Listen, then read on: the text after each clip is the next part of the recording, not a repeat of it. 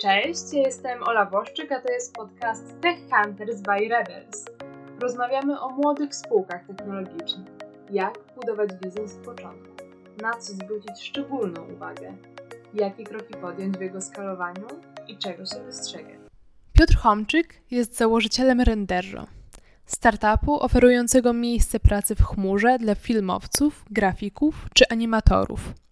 Rozmawiamy o stawianiu pierwszych kroków w biznesie – perspektyw rozwoju na polskim rynku oraz za granicą i o wyzwaniach, z jakimi muszą się zmierzyć młodzi przedsiębiorcy. Zapraszam. E, Piotrze, obecnie jesteś CEO Renderro. Wcześniej zajmowałeś się produkcją filmową od strony operacyjnej, jak i od strony wykonawczej.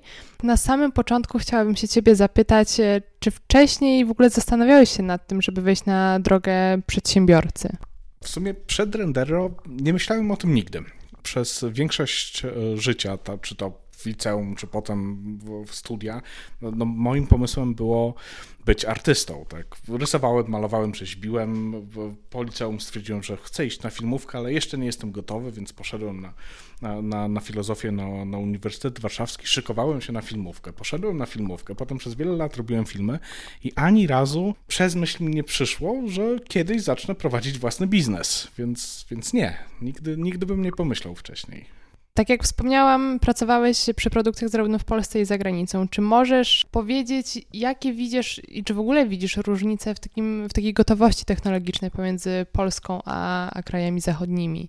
Biorąc pod uwagę przemysł filmowy, e, nie powinniśmy tutaj w Polsce mieć żadnych kompleksów. Pod kątem technologicznym pracujemy dokładnie tak samo jak w e, topowych produkcjach w Los Angeles. Ten, ten sam sprzęt, te, te same technologie, te same programy i specjaliści na, na tym samym najwyższym poziomie mimo wszystko są pewne różnice, ale nie technologiczne. Różnice są bardziej w mentalności. To, co mnie najbardziej uderzyło, to jest to, że w Stanach robienie filmu to jest praca jak każdy każda inna. Od 9 do 17, 5 dni w tygodniu i tyle. W Polsce e, paradoksalnie jest dziki zachód. E, dlatego, że tutaj projekt filmowy jest tym, tym, takim świętym gralem i wszyscy muszą się do niego dopasować, e, pracują w nadgodzinach, projekt jest najważniejszy i nikt nie traktuje tego jako takiej zwykłej pracy. Więc to jest podstawowa różnica.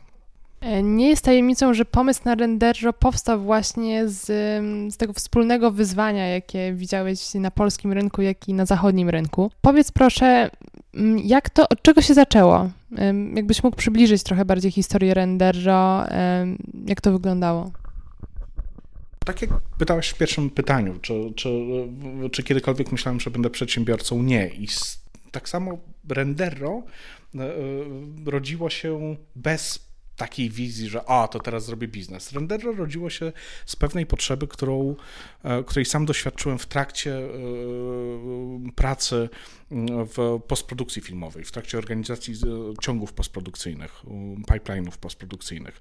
E, I Rendero się rodziło w sposób iteracyjny, czyli w, w, zobaczyłem, że ten sam problem, który, który napotkałem w Polsce, mianowicie do konkretnej produkcji musisz postawić konkretny ciąg technologiczny. Żeby go zrealizować, musisz postawić konkretne maszyny i konkretnych specjalistów pracujących na konkretnych programach, dających pliki wynikowe, które są potem obrabiane przez następnych specjalistów na następnych maszynach, na następnych programach. W takim dużym uproszczeniu każdy proces postprodukcyjny e, będzie w ten sposób e, przebiegał. Czy to mówimy o montażu, o tworzeniu grafik, animacji, efektów specjalnych, e, dźwięku, muzyki, czy kolor korekcji. Każdy z tych procesów to są ludzie, plus maszyny, plus software i jakieś pliki na wejściu, jakieś pliki na wyjściu.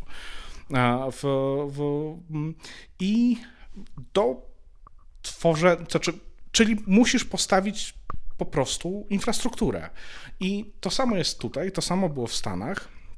Ta infrastruktura, te, te maszyny, ten, to oprogramowanie jest drogie e, i używane do konkretnego projektu. Potem przy każdym kolejnym musisz coś zmienić, bo są inne wymagania, inne kamery, e, mniej, inna ilość efektów, inna wielkość plików, inna, inna wielkość danych do przechowywania. Więc zacząłem szukać drogi do robienia tego inaczej niż się robi tradycyjnie, czyli stawia po prostu potężny komputer, stawia maszynę do, do przechowywania, ludzi się gromadzi w jednym miejscu, komputery się spina siecią i dopiero wtedy mogą pracować. Jeżeli nie pracują w jednym miejscu, to muszą te dane wymieniać między sobą, wozić między sobą terabajty danych na, na, na dyskach twardych. No, to, to zacząłem myśleć, czy da się to zoptymalizować. Zacząłem szukać rozwiązań. Się okazało, że są drogi, jeżeli, jeżeli wyniesie się ten proces do chmury, a nikt tego wcześniej nie robił. Jak zobaczyłem, że nikt tego wcześniej nie robił, zacząłem szukać dlaczego. Tak? Czy, czy jest jakiś problem techniczny, czy, czy, czy, czy jest jakiś problem. No, na czym polega problem? Dlaczego jeszcze nikt tego nie zrobił? I szukając się okazało, że w sumie nikt tego nie zrobił, bo nikt jeszcze na to tak prawdziwie nie wpadł. No i stąd się wziął Rendero. Narodził się pomysł na Rendero.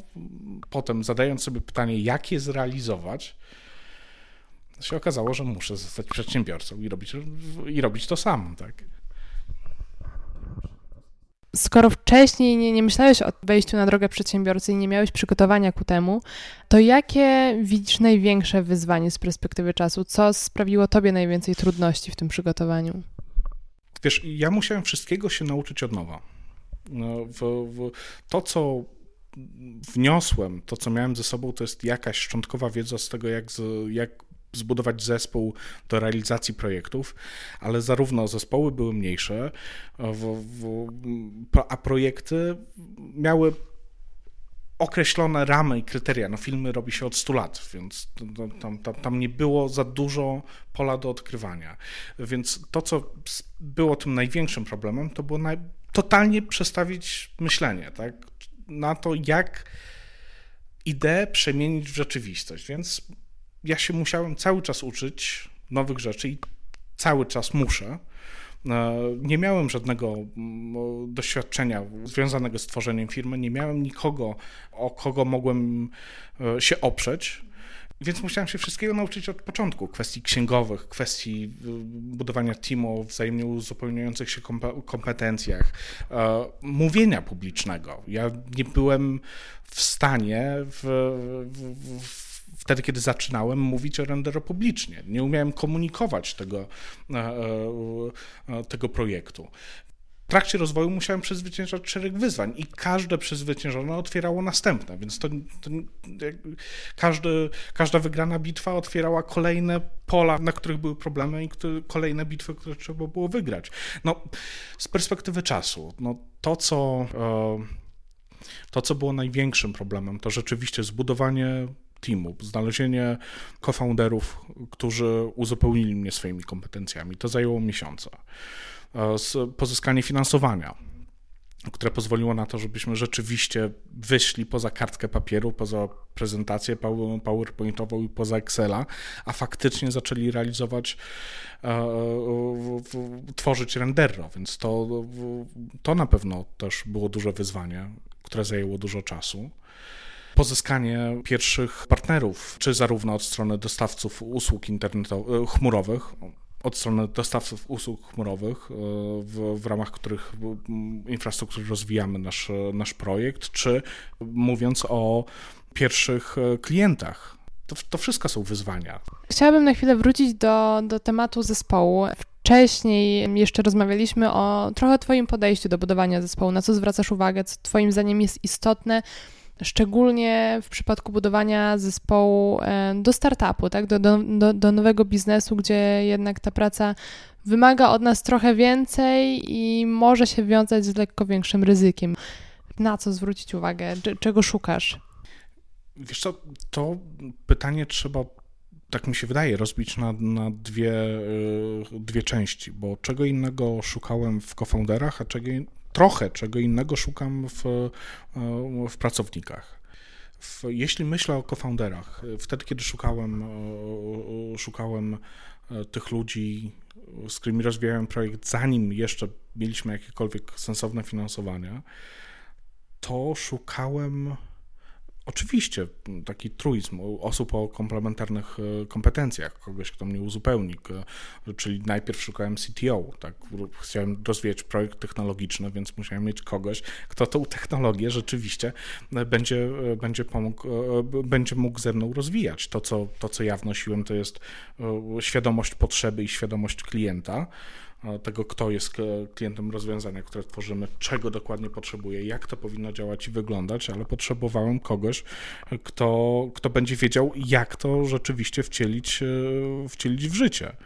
Więc komplementarne umiejętności czy kompetencje to jest podstawa, ale drugą rzeczą równie ważną, może nawet i ważniejszą w jakiś sposób, jest to, że szukałem osoby, której będę w stanie zaufać, której będę w, której będę w stanie e, odpowiednio tą skomunikować wizję tego, co robimy, odpowiednio skomunikować problem, e, z kim będę się w, w, z kim będę się dogadywał praktycznie bez słów. Szukałem kogoś, z kim będę miał po prostu bardzo dobrą komunikację właśnie opartą na zaufaniu, opartą na konkretach, nie na emocjach, więc to na pewno było najważniejsze na etapie founderskim, czyli komunikacja plus kompetencje techniczne i e, zaufanie. W budowaniu zespołu poza founderskiego, czyli w tych pierwszych zatrudnieniach, szukałem, znowu szukałem kompetencji technicznych, ale szukałem też pewnej dozy ciekawości, pewnej dozy ambicji, tego, że mamy super ciekawy projekt, który jest trudny technologicznie, e, którego nikt jeszcze nie zrobił w, w, w, takiej formie, który ma przed sobą kupę wyzwań, ale także kupę niepewności. I szukałem ludzi, którzy e, e, będą się w tym odnajdywać.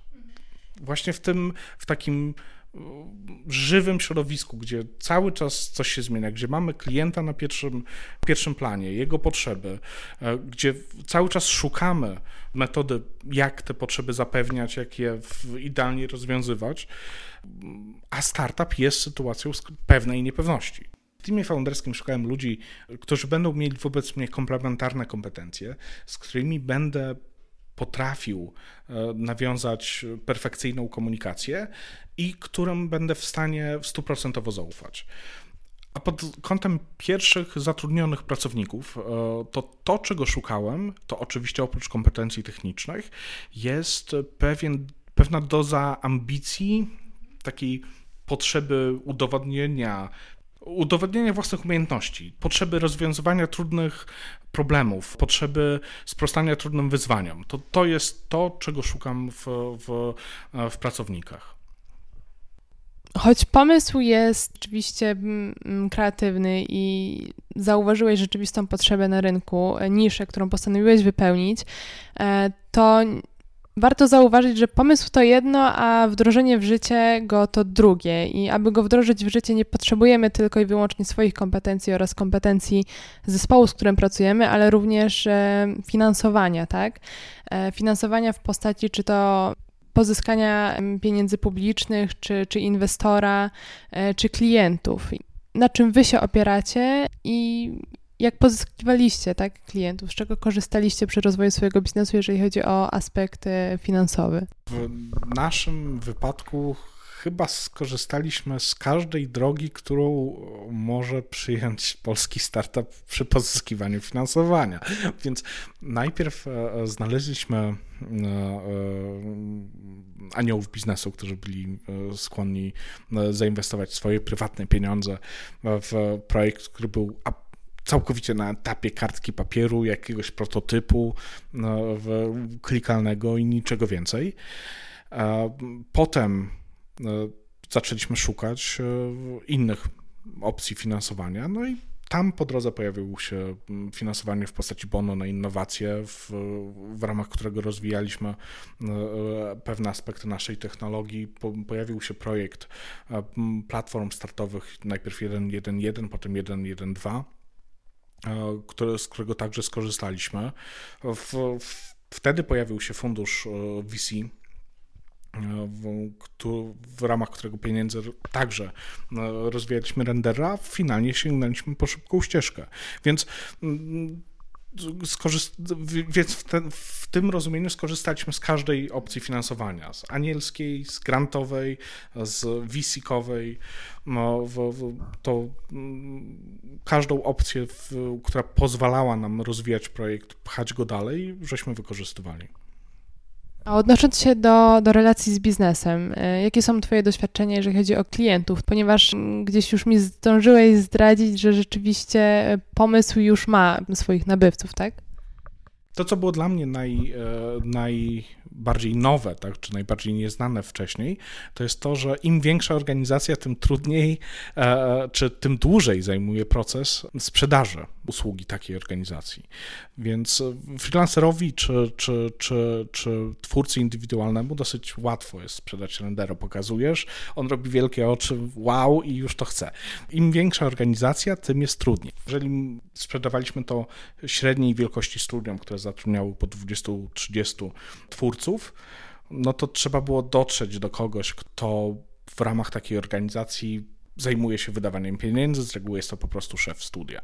Więc wtedy, kiedy do niego docieraliśmy, byliśmy w stanie sprzedać rendery. W momencie, w którym rozmawiamy z dużymi dostawcami OTT czy broadcasterami, proces jest dużo bardziej skomplikowane. To jest, są rady nadzorcze, są dyrektorowie, dyrektorzy departamentów, są działy prawne, są, są audyty bezpieczeństwa no, i sam proces rozpoczęcia wdrożenia zajmuje kilka miesięcy.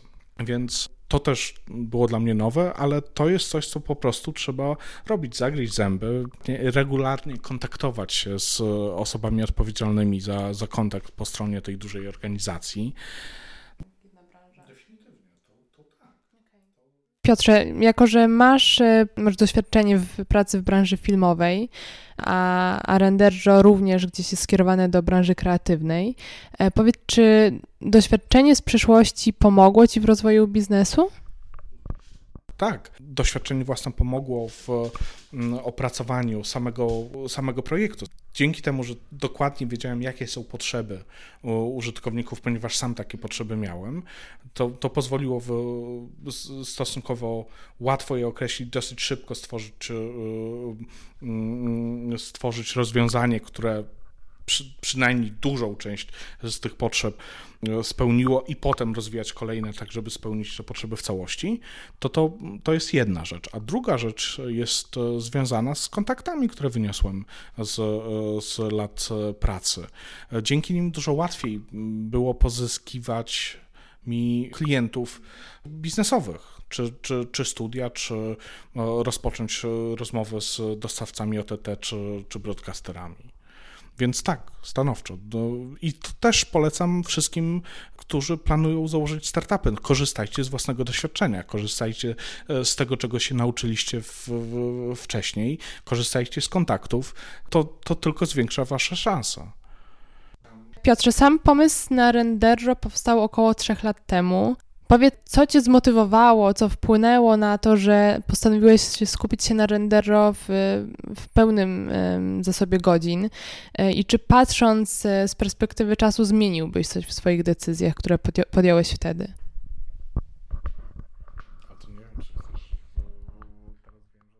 Rzeczywiście Renderro przebyło strasznie długą drogę także czasowo, bo pierwszy pomysł narodził się, tak jak mówisz, 3 lata temu.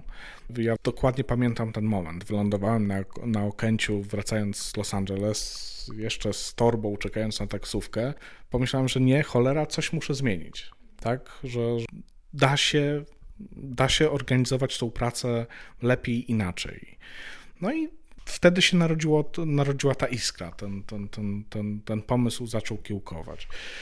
Potem w ciągu następnych miesięcy ja dalej pracowałem, tak pełnoetatowo, więc po prostu w wolnych chwilach szukałem wiedzy, szukałem ludzi, rozmawiałem o tym, jak, jak te rzeczy można zrobić inaczej. Trafiłem na kilku specjalistów o chmury AWS-owskiej. Zacząłem rozmawiać z nimi, czy, czy, czy, da się, czy da się odpowiedzieć na potrzeby użytkowników właśnie w filmie, w grafice animacji za pomocą rozwiązań chmurowych. Zrobiliśmy jakieś pierwsze e, proof of concept. Się okazało, że no, że technologicznie dałoby się to zrobić, że tam jest kupa problemów związanych z tym, żeby dało się to zrobić płynnie, żeby dało się to zrobić intuicyjnie, żeby dało się dane ładować, ściągać, wymieniać między użytkownikami, żeby dało się to łatwo rozliczać, więc problemów było kupę, ale samo to jądro, czyli czy da się montować film w chmurze, się okazało, że się da.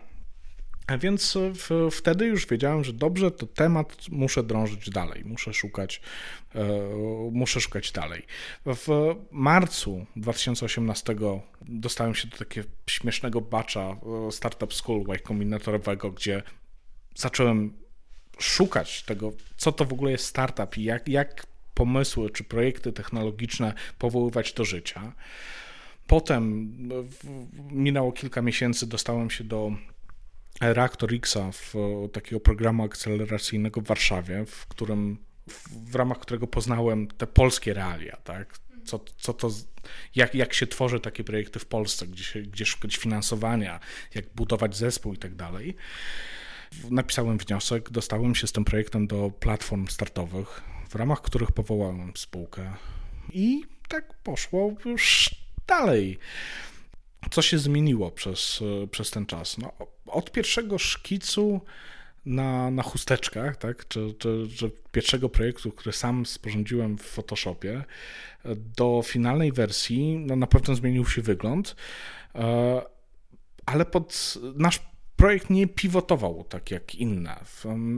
Tak jak wiedzieliśmy, że, że tworzymy rozwiązanie dla filmowców, grafików i animatorów, które pozwala na pracę w e, środowisku chmurowym, które przenosi to wszystko, co mają w tym swoim tradycyjnym studio, czyli komputery i dyski i możliwość współpracy, przenosi to w środowisko chmurowe, pod tym względem nic się nie zmieniło. Zmieniło się kilka detali. Zmienił się sposób, w jaki e, rozliczamy e, przestrzeń dyskową. To mieliśmy na początku pomysł taki, że użytkownik będzie płacił za ilość danych, które przesyła do nas, a finalnie skończyliśmy po prostu na takiej opłacie za tierę, tak? czyli wykupujesz w danym miesiącu y, y, przestrzeń do 200 giga, 500 giga, terabajta albo kilkunastu terabajtów, jak potrzebujesz, i płacisz y, po prostu za, za, za tą przestrzeń, a nie za to, co, co faktycznie do nas przesyłasz, więc to się zmieniło. Zmienił się sposób połączenia naszych workstacji, bo, rozwijaliśmy projekt tak, żeby z takim założeniem, żeby wszystko dało się zrobić z perspektywy przeglądarki, tak? Czyli żebyś mogła się połączyć do naszych workstacji po prostu odpalając aplikację webową i wszystko by się odbywało w Twojej przeglądarce, w Twoim urządzeniu.